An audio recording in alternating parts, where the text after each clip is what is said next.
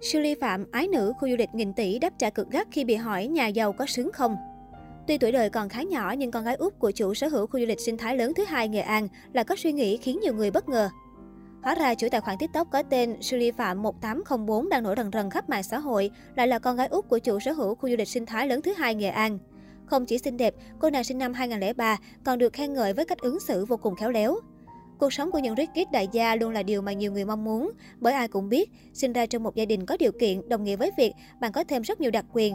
Đó có thể là đi học ở những ngôi trường quốc tế hiện đại, là sống trong biệt thự villa xa hoa, là đi du lịch quanh năm suốt tháng, là được tiếp cận với những dịch vụ trên trời. Tuy nhiên đối với câu hỏi nhà giàu có xứng không, chính những người trong cuộc đôi khi lại đưa ra đáp án trái ngược hẳn với tưởng tượng của nhiều người. Nhưng mới đây, Julie, tên thật là Phạm Thị Linh sinh năm 2003, cái tên mới nổi trong giới Rick cũng đã có chia sẻ liên quan đến vấn đề này.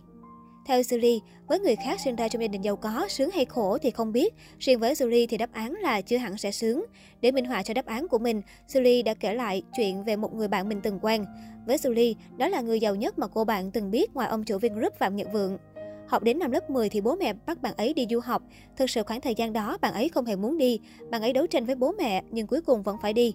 Thành xuân, tuổi trẻ cũng như bạn bè của bạn ấy đều ở Việt Nam cả. Thế mà bạn ấy mới lớp 10 đã phải ra nước ngoài tự lập. Julie hồi tưởng. Rickit này cho biết thêm, trước khi đi du học, người bạn đã hẹn Julie đi uống nước và thổ lộ rằng ước gì tao sinh ra trong một gia đình bình thường để cuộc đời của tao có thể do tao tự vẽ nên, chứ không phải là luôn luôn đi theo sự dẫn dắt của một người nào đó. Được biết, Julie là ái nữ một khu lịch sinh thái có vốn đầu tư nghìn tỷ tại Nghệ An. Cô bạn hiện đang là học sinh trường quốc tế Hoa Kỳ, American Pacific University, APU Đà Nẵng, với mức học phí lên đến 600 triệu một năm. Bên dưới video của Julie, rất đông netizen đã để lại bình luận. Người đồng cảm, người lại cho rằng cô bạn chỉ đang làm màu. Giàu chưa chắc đã sướng, nhưng nghèo chắc chắn sẽ khổ. Đây là điều không cần bàn cãi.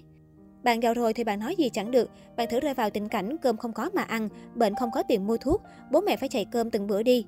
Sau này, bạn ấy sẽ phải cảm ơn bố mẹ vì đã bắt bạn ấy đi du học ấy chứ, ở đấy mà tiếc thanh với xuân.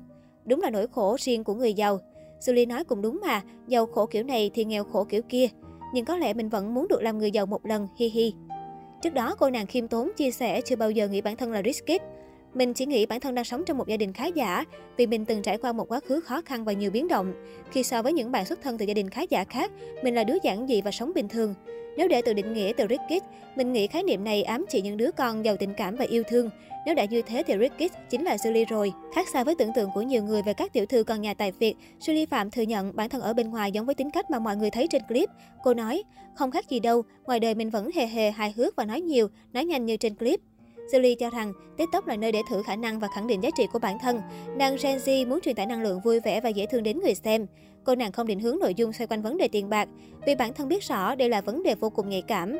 Cô dự định phát triển kênh theo hướng review, độc hộp, chia sẻ cuộc sống. Tuy nhiên, mọi thứ lại đi ngược với dự định. Chủ đề về tiền tự động được gắn ghép với mình khi video giới thiệu căn nhà đang sống được lên xu hướng. Clip nói về nghề nghiệp của ba mẹ Julie tiếp tục viral. Mình tiếp tục làm những nội dung như thế và nhận ra định hướng kênh đã bắt đầu thay đổi. Julie nói, một số bình luận còn cho rằng Julie đang nổ về gia đình nữa. Tuy nhiên cô khẳng định, chơi TikTok chủ yếu là để giải trí nên vẫn cứ thực hiện nội dung và lờ đi vấn đề này thôi.